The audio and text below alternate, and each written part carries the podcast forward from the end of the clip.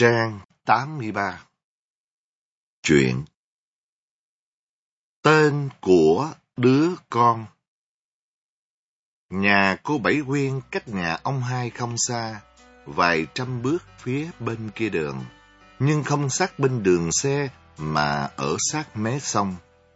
Cũng nhà sàn, nhưng không phải sàn gỗ, mà sàn bằng tre đan đã lên nước bóng lưỡng. Bước lên nhà sàn phải đi nhẹ chân, mỗi bước đều vang lên tiếng nghiến nhẹ nhẹ của từng thanh tre. Vách cũng bằng tre và mái lá, cửa nhà nhìn ra sông lớn, hai bên nhà là những chòm điên điển dày đặc xanh tươi. Dưới bến có một cây cầu ván nhỏ, một cây gáo dừa máng trên nọc cầu. Một chiếc xuồng cui bập bềnh trên sông. Xa mặt đường, động cơ của các loại xe không vang tới. Ngồi trên sàn nhà, tôi chỉ nghe tiếng gió lùa qua muôn ngàn lá cây trong khu vườn. Tiếng sóng lách tách vỗ vào bờ. Ngôi nhà gửi cho tôi một tổ ấm với niềm hạnh phúc êm đềm. Nhưng khi nghe cô kể chuyện thì tôi mới hiểu, sóng gió luôn luôn dậy lên trong ngôi nhà thơ mộng này. Cô đang làm hội trưởng phụ nữ xã, suốt ngày tắt bật, nên tôi phải đến thăm cô vào buổi chiều theo lời giới thiệu của cô chủ tịch xã. Chiều tắt nắng trên mặt sông, cô ngồi bó gối trên sàn tre, nhìn những chiếc buồm căng gió phía bên kia sông. Cô kể. Bảy năm trước năm 1970 cũng dòng sông này đâu có được yên ổn như chiều nay. Mấy năm đó, anh em mình muốn qua lại con sông này phải chờ có khi đến hàng tháng. Nói vậy anh có tin được không? Bởi vì lúc đó cứ từ 5 đến 10 phút là có chiếc hô bo, khi thì ngụy, khi thì lính Mỹ chạy qua. Ngày cũng như đêm, đều đều như vậy ngày này qua ngày khác, ngày nào cũng như ngày nào. Cái tiếng máy của nó cứ veo veo, chạy như bay là đà trên mặt nước. Chiếc này vừa khúc mắt, chiếc khác lại bay qua, chẳng khác gì một con thoi trên khung cưỡi. Tôi ở đây, hễ nhìn ra là nhìn mặt sông, nếu không thấy hô bo chạy qua trước mắt, thì cũng nghe tiếng veo veo của nó. Lúc nào cũng thấy một đường sóng dài rạch khuyết giữa dòng sông. Anh em mình muốn sang sông, bao giờ cũng phải nằm sẵn dưới xuồng. Anh nhớ cho là xuồng ba mấy. Hễ thấy nó vắng đi thì triết. thì triết, lặp lại. Hễ thấy nó vắng đi thì triết triết, xuồng ba mấy của mình cũng nổ máy. Chạy băng qua, chạy làm sao từ đây qua bên đó, con sông này rộng hơn ngàn thước, trong vòng từ năm đến mười phút. Chờ một phút giây sơ hở đó, họa hoàng mới có. Qua một con sông, phải đi đến hàng tháng là như vậy. Đã qua sông là phải nghĩ nửa phần sống, nửa phần chết. Tôi ít nghe, ít thấy chuyến đi nào của anh em mình cập bến được yên ổn. Cướp được thời cơ và có nhanh lắm cũng không qua quá nửa sông. Hoặc vừa cập vào bờ thì bỗng nó đã phát hiện được rồi. Xuồng giao liên vừa rẽ vào vàm, hoặc vừa cập bến, thì súng của bọn nó đã nổ rồi. Nếu còn ở trên xuồng, anh em cứ nằm sát dưới khoang, phó mặt cho đường tên mũi đạn. Nếu cập được vào bờ, rồi thì có cây lá, hầm hố đỡ đạn cho. Vào những ngày căng thẳng ấy, chúng tôi có nhiệm vụ đưa một đồng chí sang sông Đêm ấy vào mùa nước năm 1970, chiếc xuồng cũng giống như chiếc xuồng cui dưới bến đò, nhưng lớn hơn. Đặt hai bên hai cái máy đuôi tôm, chiếc xuồng vùi sâu trong đám điên điển này. Mùa nước lũ, nước cuốn theo phù sa, nước đỏ ngầu. Ban đêm thì dòng sông đen và nước đổ như cắt. Đồng chí mà chồng tôi có nhiệm vụ đưa qua sông nằm sẵn trong khoảng xuồng. Tôi không biết đồng chí ấy làm gì, cũng không thấy mặt. vì trời đang chuyển mưa và gió lạnh. Chồng tôi mặc thêm cái áo ngoài bằng vải kaki. Vốn thận trọng, tôi bảo ảnh mang theo giấy căn cước để nếu có lỡ bề gì sẽ dựa thế hợp pháp mà trở về. Cẩn thận hơn, tôi lấy kim tây ghim cái túi áo đựng thẻ căn cước cho anh. Chờ đến 11 giờ đêm mà bọng giặc cũng chưa lộ một sơ hở nào. Hồ bò cũng cứ 5 phút một chiếc chạy qua và đèn cứ rọi sáng cả mặt sông. Nó canh tuần nghiêm ngặt như vậy, không thể nào sang sông được, nhưng không thể hoãn lại ngày sau. Hai người bàn với nhau như thế nào đó, chồng tôi bảo chết sống gì cũng phải đi. Làm sao đi được anh? Tôi hỏi. Được, chồng tôi bảo, giọng cương quyết. Ảnh bảo tôi kéo lục bình phủ dài lên chiếc xuồng, rồi chồng tôi và đồng chí ấy xô xuồng ra khơi. Bơi bằng chậm, xuôi theo con nước coi như đó là một về lục bình đang trôi. Đến một khúc sông nào đó, thuận tiện sẽ nổ máy. Mạo hiểm quá, nhưng vì không hiểu được công việc nên tôi không dám cản, cũng không dám chen vào việc của anh. Đêm đó, bảy năm trước, tôi cũng ngồi chỗ này, nhìn theo về lục bình tan theo bóng đêm trên sông. Tôi mừng vì trời đổ xuống cơn mưa lớn, mưa vậy mà tàu tuần tra nó vẫn chạy. Trong cơn mưa mù mịt với sóng gió y ầm, tim tôi thoát lại vì nghe nhiều tràng súng nổ. Tôi thấy đàn lửa nối dính theo nhau thành những đường dài, từ những chiếc hô bo rim thẳng lại một vùng sông. Sau đó, tôi nghe tiếng cành cạch của trực thăng, nó rọi đến sáng rực rỡ con sông. Xa quá, tôi không phân biệt đâu là những dề lục bình thật đang rải rác trên mặt sông, đâu là cái dề lục bình phủ lên chiếc xuồng của chồng tôi. Đêm đó, sống trên dòng sông như bủa dậy trong lòng tôi, tôi chăn trở suốt đêm. Bốn hôm sau, tên cảnh sát xấu khanh đến nhà tôi. Là người làng, tôi và hắn vốn biết mặt nhau. Hắn là con người chủ bán thuốc tây và mở cả tiệm cầm đồ. Nhờ có tiền lo lót, hắn không bị bắt quân dịch mà vào được ngành cảnh sát, cấp thiếu ý. Được cái bộ mặt đẹp trai, hắn nổi tiếng là một tay phá đàn bà, con gái. Hắn cùng học một trường, một lớp với chồng tôi, tuổi cho đến ba mươi, năm ấy chắc là hai mươi tám. Hắn mặc nguyên bộ đồ cảnh sát, mũi lưỡi trai, sức giàu thơm phất Dưới đôi giày cảnh sát của hắn, cái sàn tre của nhà tôi quằn xuống cọt kẹt. Tôi biết là có chuyện, nhưng tôi làm tỉnh, nhắc ghế mời. Hắn ngồi, hai cái chân xỏ hai chiếc giày dạng ra, hắn hỏi tôi. Anh Phong đâu rồi cô Bảy? Dạ, đi Sài Gòn mấy hôm. Hắn nhìn tôi, cười một mép. Cái nụ cười hiểm độc đáng ghét. Hai con mắt lom khom vừa dò xét vừa mơn trớn khiến tôi cảm thấy khó chịu. Tôi nghĩ là chồng tôi đã bị bắt, đang nằm trong tay hắn. Tôi nói chớ đi. Ảnh nói với tôi là ảnh đi Sài Gòn. Ảnh nói vậy tôi biết vậy, còn ảnh đi đâu thì tôi đâu có biết. Nếu vậy thì tôi báo cho cô được biết, lần này ảnh đi xa và đi lâu lắm đó. Anh nói sao? Tôi không hiểu. Ảnh chết rồi. Ảnh chết rồi? Hắn nói cái tin khủng khiếp ấy với cái giọng lạnh lùng. Cổ tôi bị nghẹn. Muốn nói mà không cất tiếng được. Tôi mới vừa tìm thấy cái thây của ảnh tấp vô đóng trà ở đuôi cồn kia. Chắc là anh lầm với một người nào nè.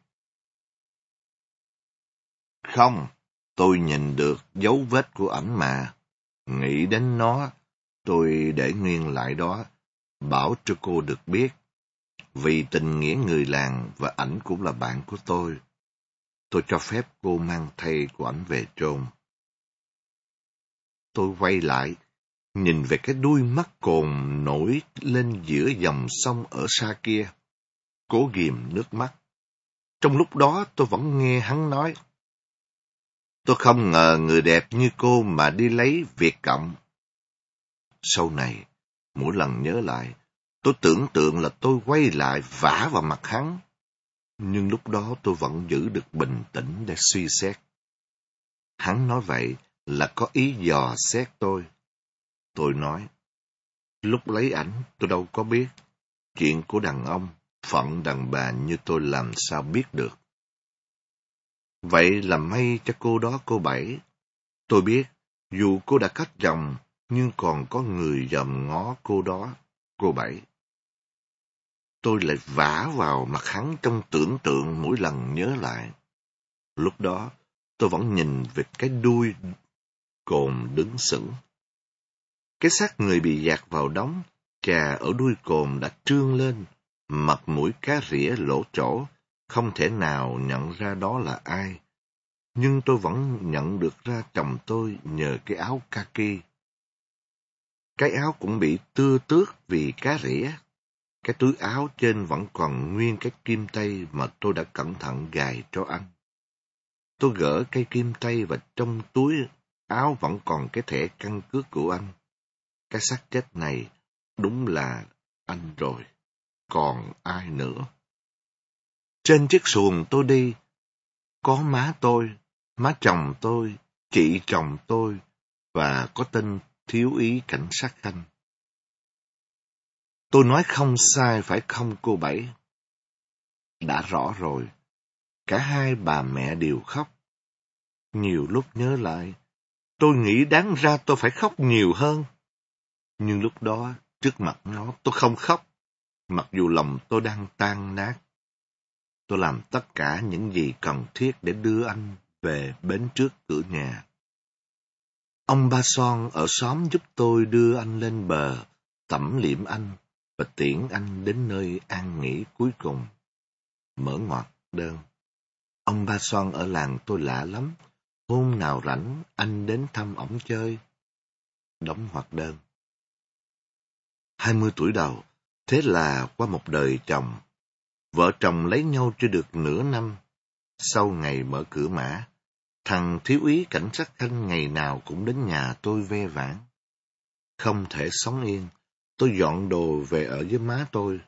Bỗng nó không cho, bỗng nó bảo tất cả nhà đều có ghi số, mỗi nhà đều có sổ gia đình, không được ăn ở lộn xộn. Tôi ở với má tôi, mà nó bảo là ở lộn xộn, anh nghe có được không? Bọn nó bảo muốn vậy thì phải bán nhà và phải xin nhập lại hộ tịch gia đình. Nếu không, bọn nó sẽ tịch thu hết nhà cửa của tôi. Tôi tìm được người bán nhà, bán với cái giá rẻ mà, nhưng người ta hiểu ý của bọn nó, không ai dám mua. bọn nó ép đến vậy đó anh, bắt buộc tôi phải trở lại nhà tôi, một mình, và ngày nào thằng thiếu ý cảnh sát khanh cũng đến. Tôi nghe tụi nó thách đố với nhau rằng ai phá được tôi, người đó sẽ được thưởng. Tên Khanh nhận chuyện đó trước bọn nó. Với bộ mặt ăn chơi, với thành tích phá đàn bà con gái, bọn nó đứa nào cũng chắc mẻm là hắn sẽ phá được tôi, vợ Việt Cộng. Nghe nói, tôi vừa căm vừa thấy cực lòng. Làm sao đối phó? Tôi nhớ trước đây trong làng có nhiều chị hoặc đã hứa hôn, hoặc đã có chồng đi tập kết, cũng đều bị o ép như vậy. Có chị cạo chọc đầu, giả đi tu. Có người lúc đầu định tu giả để che mắt địch rồi không hiểu sao lại tu thật. Chồng về rồi mà vẫn còn ăn chay. Có chị cố làm cho mình xấu đi, ăn mặc lôi thôi lết thết, rồi tập ăn chầu, miệng bô bô nhưng bà già. Không, tôi không làm như vậy. Mày đã muốn vậy, thì tao cho mày đảo điên. Tên Sáu Khanh thường đến nhà tôi từ bảy giờ tối. Nó ngồi ve vãn tào lao cho đến 9-10 giờ đêm. Từ đó, chiều nào cũng vậy, sau khi cơm nước xong, tôi ăn mặc không tỏ ra lẳng lơ, nhưng tươm tất và trải truốt cho đẹp. Cô Bảy, sao càng ngày tôi thấy cô càng trẻ càng đẹp vậy cô Bảy? Trời sanh ra tôi vậy, tôi muốn già cũng không được. Nó hỏi và tôi đáp. Lần nào nó đến, nó cũng bắt sẵn chiếc ghế cho nó ngồi ở ngoài hiên này, giữa thanh thiên bạch nhật. Còn nó, nó muốn tôi tiếp chuyện nó ở nhà trong để có thể sổ sàng. Có mấy lần đang ngồi nói chuyện với tôi, nó rời ghế bảo. Ở ngoài này gió lạnh lắm cô Bảy. Nó bước vào trong, tôi bảo. Anh đừng có vô trọng. Nhà tôi bị chết oan, coi chừng ổng hiện hồn về, ổng bẻ cổ anh bây giờ. Bà này nói nghe ghê quá, hắn sợ. Cứ như vậy, ngày này qua ngày khác, tối nào hắn cũng đến nhà tôi, ngồi đáy tào lao đủ thứ chuyện. Thú thật với anh, những lúc đó tôi không sao hiểu nổi. Chẳng được gì, mà sao hắn lại kiên nhẫn đến như vậy? Đêm nào cũng đến nói tào lao rồi lại về, suốt hơn ba tháng. Có một lần, khác hơn tất cả mọi lần, lúc nào cũng ăn diện đường hoàng nước hoa thơm phức. Lần này, người hắn sặc mùi rượu, trăng nọ đáng trăng kia, tóc tai bơ phờ. Thấy hắn, tôi sợ, tôi nghĩ là điệu này hắn có thể làm liều. Tôi chuẩn bị đối phó. Tôi thắp cây đèn thật sáng, đèn măng xong treo ở mái hiên nhà. Nhưng rất lạ, cái đêm mà tôi lo sợ là cái đêm hắn tỏ ra đứng đắn ngắt. Hắn ngồi trên ghế, cách xa tôi, ủ rũ bơ phờ. Giọng hắn lè nhẹ.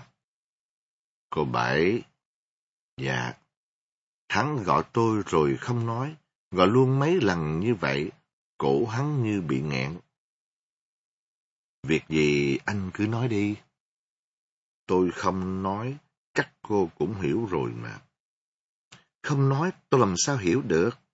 Cô làm bộ không hiểu đó cô Bảy à. Dạ, tôi biết cô thù tôi, cô ghét tôi, cô khinh bỉ tôi, cô sợ tôi. Nhưng còn tôi, thì tôi yêu cô.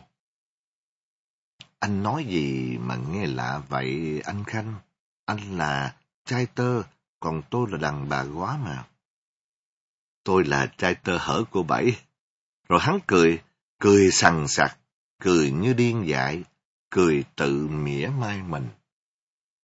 Trai tơ mà không biết bao nhiêu đàn bà con gái đã qua tay. Nhưng nghĩ cho cùng, cô nói tôi là trai tơ cũng đúng. Tôi đã chiếm đoạt nhiều người, nhưng chẳng hề yêu ai. Tôi chỉ lấy được những người mà tôi không yêu, còn người mà tôi yêu thì họ bỏ tôi đi, cô Bảy à. Bây giờ tôi muốn có người gọi tôi là anh Bảy, chú Bảy hay là dượng Bảy đó cô. Ở trong làng biết bao nhiêu người thứ Bảy có khó gì. Nó vậy làm chi cho khổ tôi cô Bảy. Nói thiệt với cô, trước đây tôi định phá cuộc đời của cô thôi.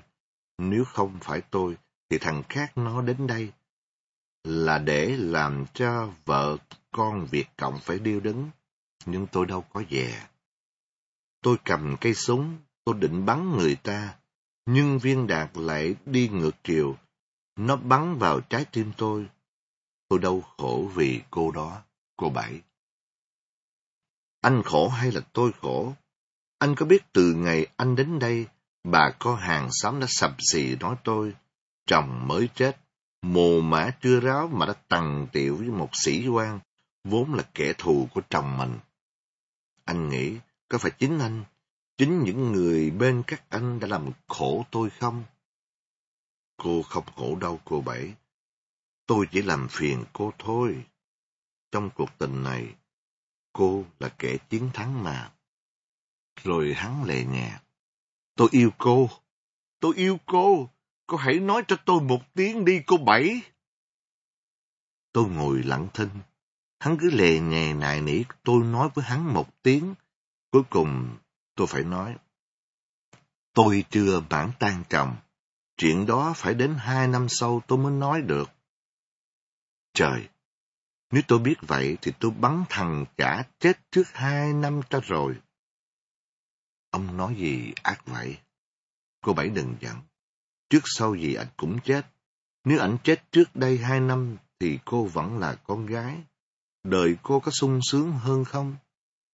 Tôi thà là một người đàn bà góa vì một người chồng như ảnh, còn hơn là một người con gái như ông nói.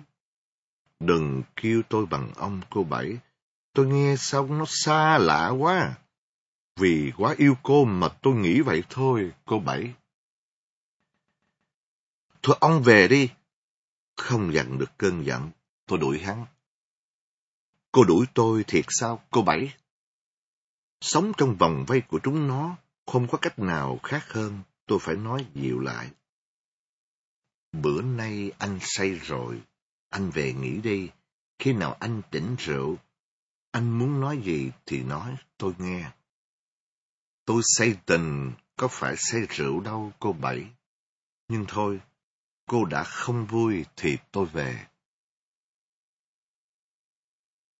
Từ đó, hắn vẫn đến, bữa tỉnh, bữa say, và cũng cứ lằng nhằng những điều đó. Ba tháng sau nữa, tức là sau sáu tháng chồng tôi mất. Một đêm, tôi ngủ say trong nhà, phòng trong, nửa đêm có ai đó lay tôi. Tôi giật mình, thấy một bóng đen đứng cạnh giường sát bên tôi. Hốt hoảng, tôi bật dậy. Lùi vào trong, sát vách. Đừng sợ, em. Anh ấy mà. Dù trong bóng đêm, và hốt hoảng, tôi vẫn nhận ra bóng dáng và giọng nói thân yêu của chồng tôi. Anh không chết. Anh vừa mới về. Đúng là giọng của anh, của chồng tôi rồi. Tôi không tin đó là mơ, nhưng cũng chưa tin hẳn là anh. Chắc em tưởng anh chết là vì cái áo, phải vậy không? Đêm đó, đồng chí đi với anh bị sốt. Anh đưa cái áo cho đồng chí mặc. Bọn nó bắn trúng đồng chí, còn anh, anh nương theo lục bình, lội qua bên kia sông.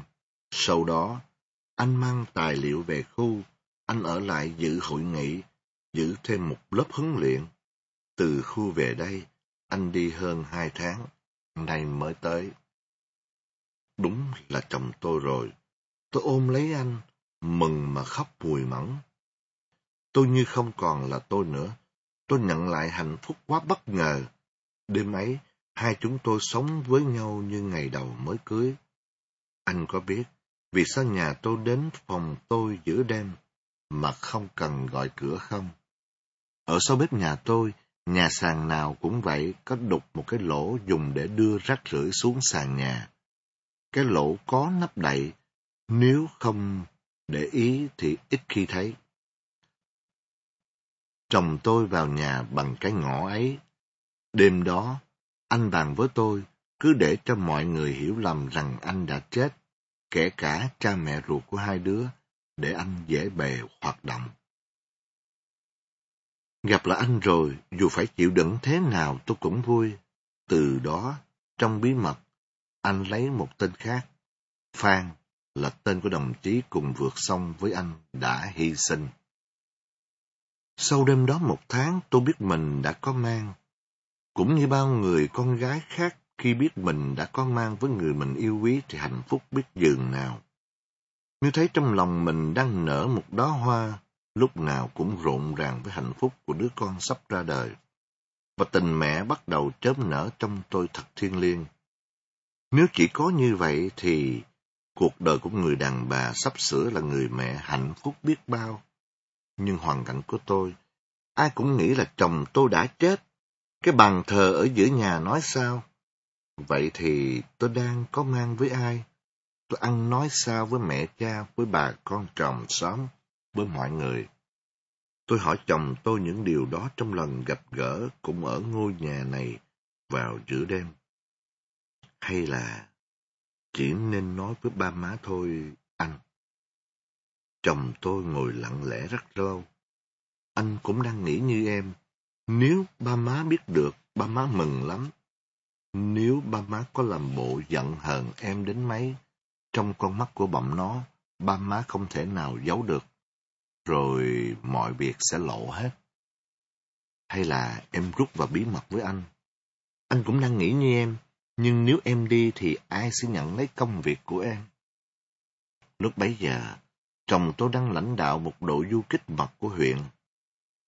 Từ một vùng bị bình định đã bắt đầu có tiếng súng ngay trong lòng giặc. Một vài tên ác ôn bị trừng trị. Một vài chiếc xe của bọn ngụy chạy nghênh ngang trên đường bị đánh lật. Bọn nó định lấy vùng này làm nơi bình định kiểu mẫu.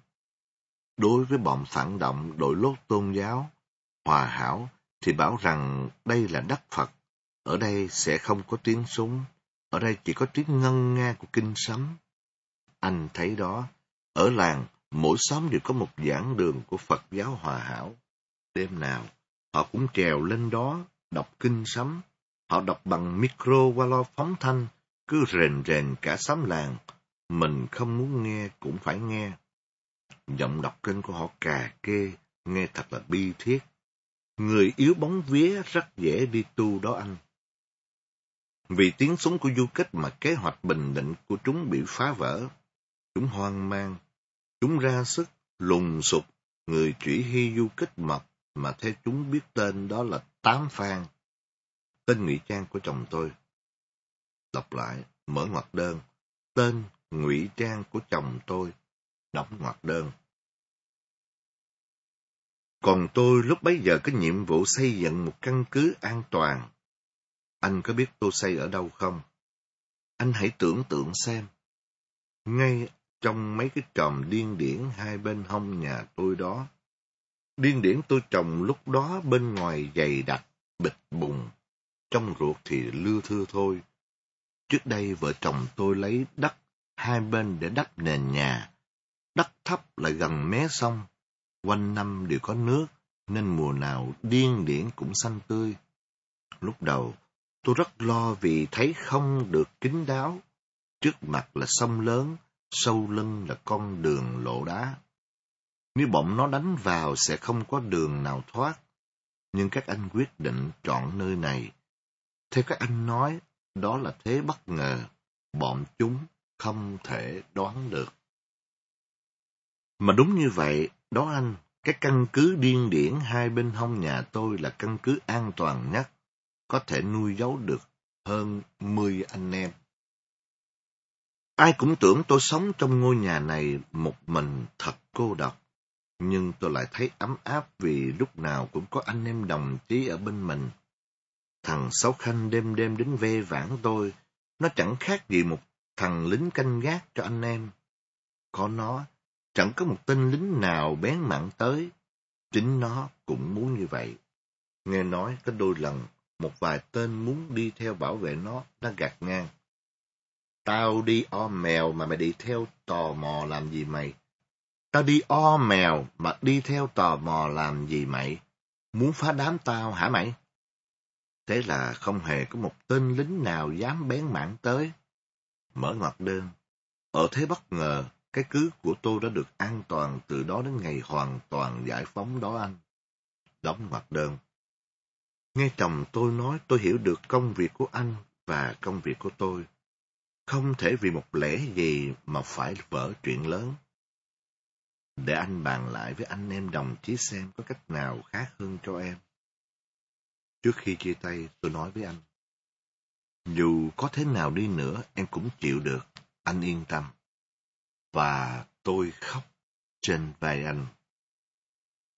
Tháng đầu, tháng thứ hai, Tôi còn giấu được, nhưng đến tháng thứ ba thì mọi người đều biết tôi đang có mang. Có mang với ai? Chuyện kể cũng buồn cười. Tâm lý đàn ông trong thằng Sáu Khanh thế nào mà trong một bữa nhậu nói bọn trong đồn. Nó vên mặt tử đắc với bạn bè lính của nó rằng Cái thai của con Bảy Quyên, nếu không phải là của tao thì còn ai chồng coi đất này nữa. Tụi bay! Nó cười ha hả. Thế là cả bọn nâng ly hoan hô cái thành tích mà bọn chúng hiểu tất nhiên là của nó. Cái tin ấy lan ra và người ta ai cũng nghĩ đó là chuyện thật. Không phải nói, anh cũng biết, tôi bị mọi người khinh rẻ, đánh xa. Một hôm, má chồng tôi đến nhà, thấy tôi bà không hỏi một điều gì, cứ sừng sững ở trước cửa. Má chồng tôi năm đó cũng đã gần sáu mươi, mới có thấy tháng trời từ khi chồng tôi chết, tóc của má đã bạc trắng. Tôi thấy rõ nỗi đau đớn và thất vọng trong đôi mắt không động đậy của má chồng tôi. Tôi muốn quỳ thụp xuống chân má chồng tôi mà khóc, mà lại. Nếu lúc đó má chồng tôi hỏi tôi một câu chắc tôi không thể cầm lòng. Nhưng má chồng tôi khinh tôi đến nỗi không nói với tôi một lời. Sau khi đứng sững và nhìn tôi không chớp mắt, bà đi thẳng lại bàn thờ, đưa hai tay cầm lấy ảnh chồng tôi, nói trong nước mắt. Con ơi! Con ở đây mà làm gì cái tuổi hổ vong linh con? Thôi con về ở với má nghe con. Tôi nghe như đau cắt từng đoạn ruột. Rồi bà ôm lấy tấm ảnh chồng tôi trong lòng ngực lọm cọm bước ra, bước xuống cầu thang. Và khi bước xuống đất thì bà khóc hòa lên nức nở. Sau này, mỗi lần nhớ lại trong tưởng tượng, tôi thấy tôi chạy theo má chồng tôi trên con đường đất bên nhà. Tôi quỳ xuống.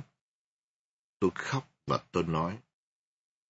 Má ơi, đứa con trong bụng con là cháu nội của má. Chồng con hãy còn sống, còn sống. Tôi thấy tôi dẫn má đi qua hai hàng điên điển. Nhưng lúc đó, tôi như người bị đuối sức.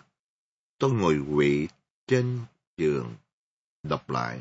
Nhưng lúc đó, tôi như người bị đuối sức. Tôi ngồi quỵ bên giường, gục đầu xuống gối. Đó là thái độ của má chồng tôi. Còn má ruột của tôi, má tôi cũng đến đây. Đọc lại, còn má ruột của tôi, má tôi đến đây cũng vào buổi chiều, tay cầm theo một cây mây dài. Cái sàn cái này cọt kẹt như rên lên dưới bước chân căm giận của má. Má chồng nhìn tôi lạnh lùng và khinh bỉ, còn má tôi thì nhìn tôi đau xót và căm giận. Má chồng tôi không nói một lời, còn má tôi thì chửi rủa, tra hỏi, không nỡ đánh tôi. Bà quất roi lên cửa, hai con mắt như nảy lửa. Con đỉ, sao không dọn đồ đạc lên đồn cảnh sát mà ở với nó hả? Con đỉ thối tha kia. Mày làm sao? Làm sao nói cho tao nghe? Ta đội quần người ta đến đây giáp mặt với mày đây nè. Làm sao hả? Cái roi lại quất trang chắc lên cửa. Con có làm sao đâu má. Cái bụng trình ình ra đó mà nói không làm sao là sao hả? Má tôi giận đến nỗi không đứng được nữa. Bà ngồi quỵ xuống trước cửa, tay vẫn cầm cây roi. Hết chỗ cho mày rồi sao mà đi lấy cái thằng xấu khanh hả? Cái roi lại trát xuống cái sàn tre. Tôi cũng ngồi trên sàn tre, nhưng không dám ngồi gần má. Tôi ngồi ở phía sau, xa xa. Con có lấy cái thằng xấu khanh đó hồi nào đâu. Không lấy nó thì lấy ai con? Giọng má đang dịu lại bỗng hét to. Ai? Nói mau! Trước sau thì má cũng biết thôi. Không. Tao muốn biết ngay bây giờ. Thông thả rồi con sẽ nói với má. Tao là mẹ đẻ của mày. Sao mày giấu tao? Một nói. Hai nói. Người đó không có mặt ở đây. Người đó ở trên trời rơi xuống hay ở dưới đất trui lên mà mày bảo không có mặt ở đây. Ai? Nói, nói mau. Con không lấy ai bậy đâu má. Có trữ hoang với cái thằng xấu khanh mà bảo là không lấy ai bậy. Như bậy thì mày còn muốn lấy ai nữa hả? Khổ con quá. Con nói với má là con không có lấy thằng xấu khanh. Không phải thằng Sáu Khanh thì ai? Mày không nói tao giết chết mày ngay trong đêm nay. Tao đứt ruột đẻ ra mày. Tao có quyền. Bà nghiến răng. Mày hiểu chưa? Thằng Sáu Khanh nó nói bừa để phá danh dự của con. Cái thai con mang cũng là của anh em mình, đó thôi má à. Má tôi quay lại nhìn tôi, lửa căm giận trong đôi mắt, và nỗi đau xót trên gương mặt má tôi như dịu lại. Rồi bà lắc đầu. Mày còn trẻ, không ai bắt mày phải ở góa thờ chồng đến suốt đời. Sao không đợi đến mãn tan chồng hở con? Con muốn về ở với má, bẩm nó không cho, về ở với bên chồng cũng không được. Con ở đây một mình lẻ loi quá. Người anh em đó như thế nào? Cũng như ảnh thôi. Má! Má tôi lắc đầu xót xa thở dài, rồi bà về bỏ quên lại cây roi mây, cây roi nằm dài trên sàn nhà. Sau đó, tôi bưng trầu câu đến nhà chồng tôi xin tạ lỗi là không biết dạy con. Người thứ ba đến hành hạ tôi là thằng Sáu Khanh. Hắn đến đây cũng buổi tối, cũng lại say, lần này trông hắn thật hung dữ, hai con mắt đỏ ngầu, áo phanh ngực, mặt lầm lì, xám ngắt. Cô Bảy, cô có mang với ai? Hắn dừng giữa hiên nhà, giọng hằng học. Anh nói với người ta cái thây này là của anh, mà sao anh lại hỏi tôi? Hắn hầm lên trong cuốn họng. Anh ngồi đi anh Sáu. Tôi cố dịu giọng. Hắn bước đến cái ghế, bất thần, hắn hất cái ghế ngã rầm xuống. Rồi hắn ngồi xuống sàn, bó gối, nhìn ra dòng sông đang nổi sóng. Một lần nữa, tôi hỏi cô, cô có mang với ai? Chuyện của tôi mà anh để tâm làm gì cho mệt xác vậy, anh Sáu? Chuyện của cô, nhưng tôi đã nói là tôi yêu cô kia mà. Tôi đã nói thiệt với cô là lúc đầu tôi định phá cô, nhưng sau thì tôi yêu cô. Cô cũng đã nói với tôi là sau khi mãn tan chồng là cô sẽ trả lời. Rồi bây giờ... Hmm, tôi làm thinh, không nói, ngồi nhìn chiếc xuồng dưới bến sông. Ban đêm, chiếc xuồng như lăn lộn trên mặt sóng. Hắn lại lè nhẹ giọng than thở. Cô có chữa hoang á, còn tôi thì mang tiếng on là cha của thằng nhỏ trong bụng cô. Sao anh lại giày vào cái chuyện của tôi làm gì cho bận? Cô nói tôi nghe ác quá à. Tôi yêu cô. Tôi không biết tôi đau khổ đến chừng nào sao, cô bảy. Ở làng này, từ ngày tôi biết anh, anh cặp biết bao nhiêu cô, tôi thấy anh đau khổ với người nào đâu. Những con nhỏ đó là những con bậy bạ, còn cô thì khác. Bây giờ anh nói vậy, chứ anh lấy được tôi rồi, anh cũng bỏ tôi. Gặp một cô khác, anh cũng chửi tôi là con nhỏ bậy bạ thôi. Tôi cũng biết là cô không tin tôi mà. Cô có chữ hoang, còn tôi thì bị mang tiếng oan là cha đẻ của cái thằng ở trong bụng của cô. Hắn cứ lải nhải như vậy, khi thở than, khi hằng học. Rồi như bị thấm rượu, hắn ngã lăn xuống sàn nhà. Lần này tôi không dám đuổi hắn, tôi vào trong, khóa cửa. Một hồi sau, tôi nghe cái sàn tre kêu lên dưới bước chân nặng nề của hắn. Sau đó, hắn đi lên quận mấy hôm, để làm gì tôi không rõ.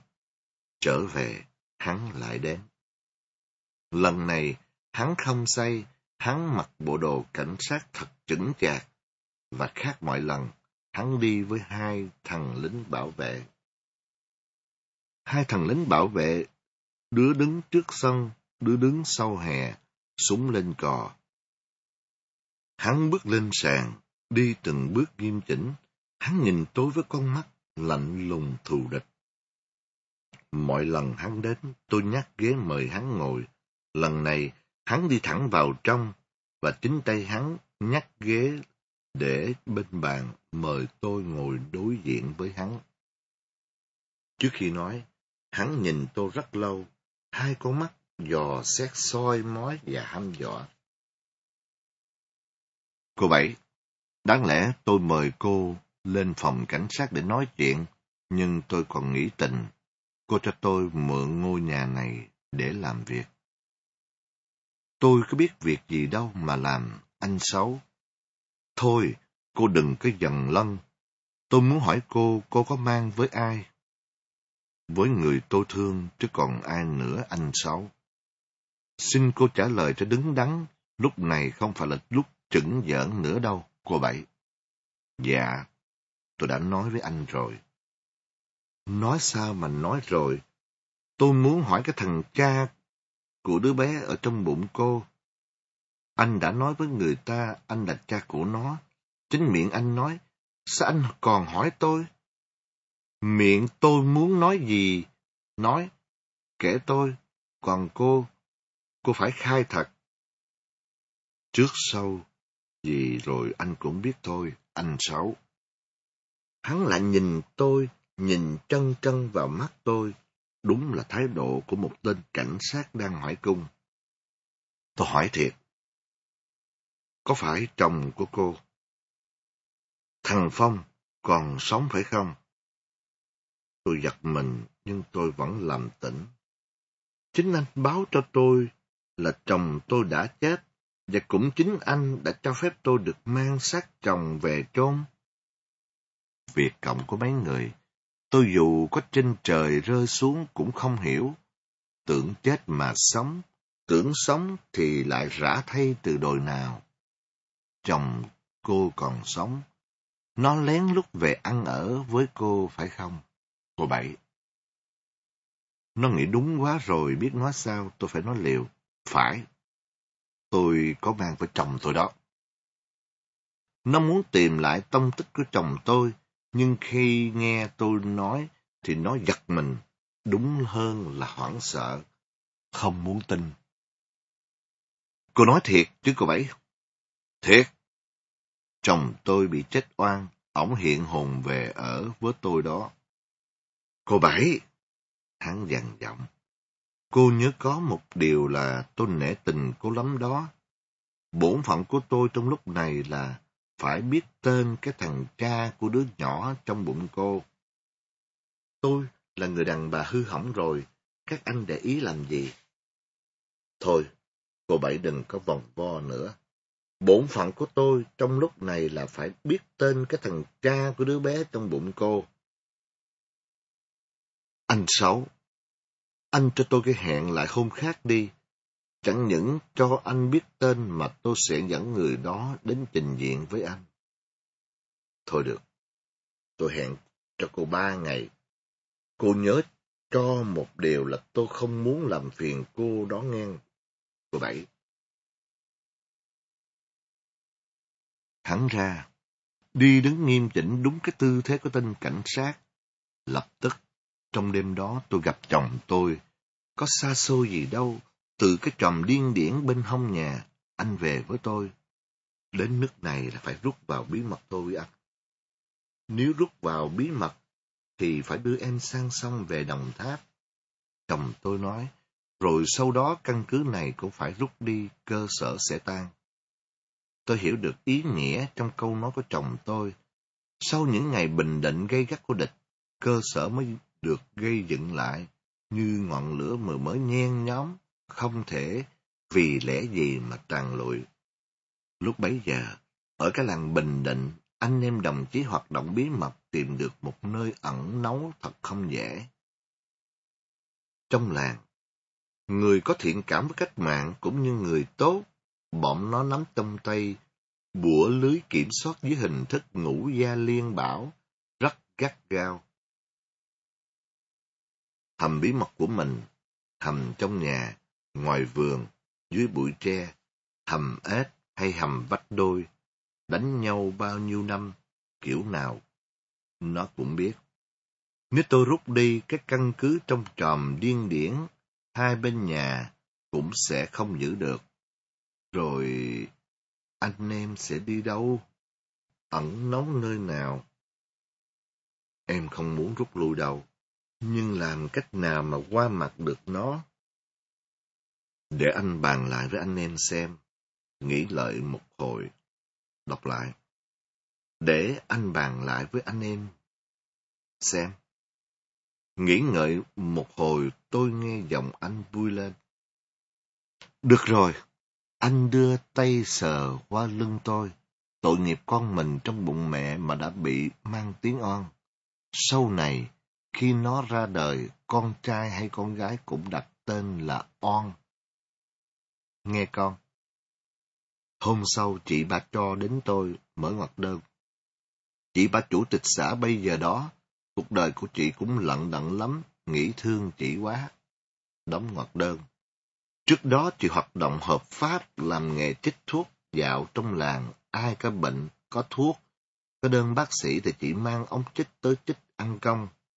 Nhờ đó mà chị đi khắp cả làng xây dựng nhiều được cơ sở. Đến năm Mậu Thân, năm 1968, chị không khai lãnh đạo quần chúng biểu tình tràn vào đồn của bọn nó. Sau đó, vì bị lộ, chị phải rút ra bí mật. Tôi không thể gặp chị ở nhà, mà hai anh em gặp nhau dưới đống rơm ngoài đồng xa vào buổi trưa. Chị nói vợ chồng anh ba phấn biết chồng tôi hãy còn sống, hai anh chị mừng lắm. Vì vậy mà chị nhờ anh ba nhận cái thai tôi đang mang là con của anh và nhận tôi làm vợ bé. Hai vợ chồng anh ba vốn vui tính và hay nói cà rỡn, chị ba bảo, tưởng cái gì khó, ông thấy sao?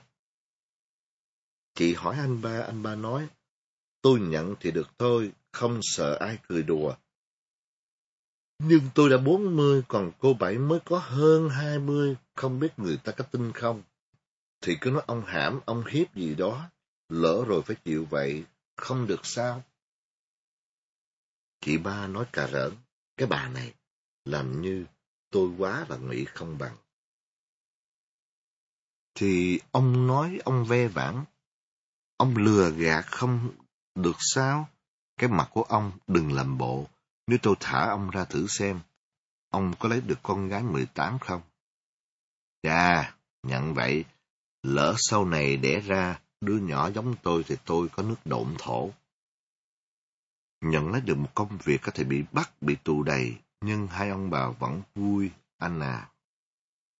Thế là buổi cơm chiều hôm sau, nhà anh xảy ra một trận đánh ghen, rùm lên cả xóm.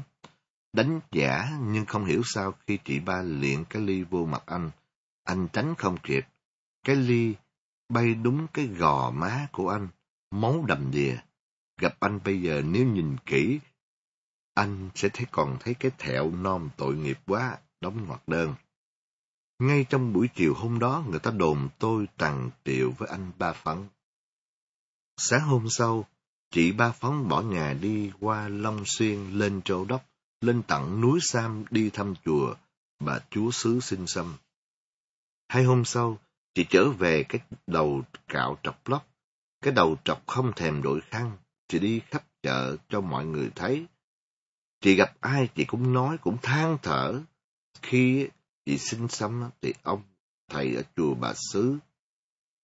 Núi Sam nói với chị, cái số của chồng chị là phải có vợ bé, nếu không thì một trong hai phải có một người chết, con cái sẽ mồ côi, sau này mỗi đứa một phương trời, vì cái tuổi của hai vợ chồng đã đến lúc xung khắc.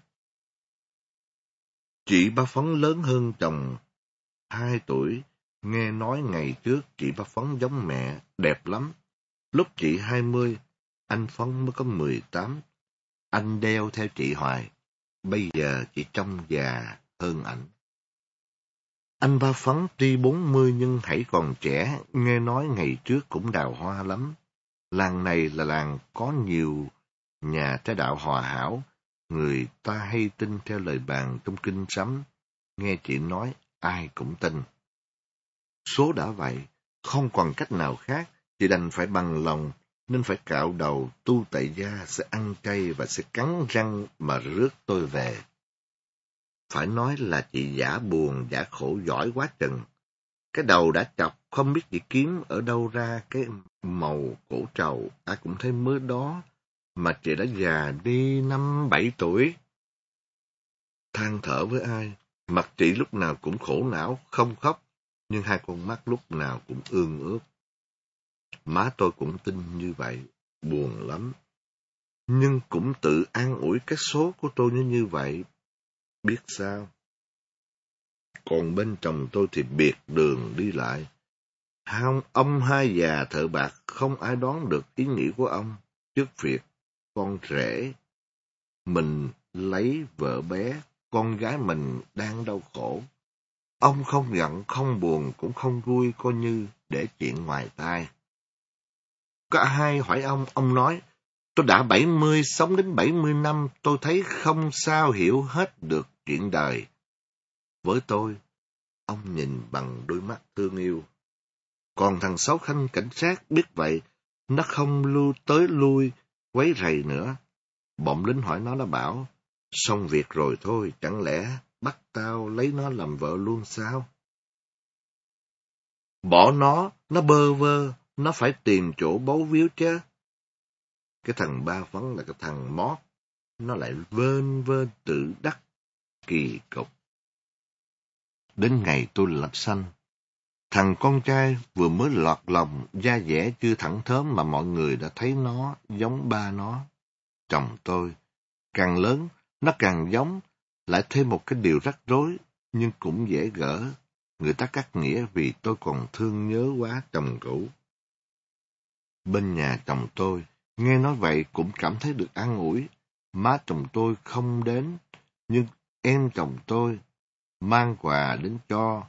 Và khi thằng nhỏ biết đi thì xin bồng thằng nhỏ về chơi cho đỡ nhớ. Cô có đặt tên cháu là Oan không? Tôi hỏi, cô cười. À, tôi quên. Lúc đó thì nghĩ vậy, nhưng khi nó ra đời, hai vợ chồng tôi bàn tính lại, không để đặt tên nó là Oan. Không phải là Oan, mà là Quang. Quang là vì vợ chồng tôi nghĩ, trước sau thì rồi cũng có ngày quan đảng. Cái nỗi oan của mẹ con tôi, của gia đình chị Ba Phấn và điều bí mật của vợ chồng tôi sẽ sáng ra. Hết chuyện. Tên của đứa con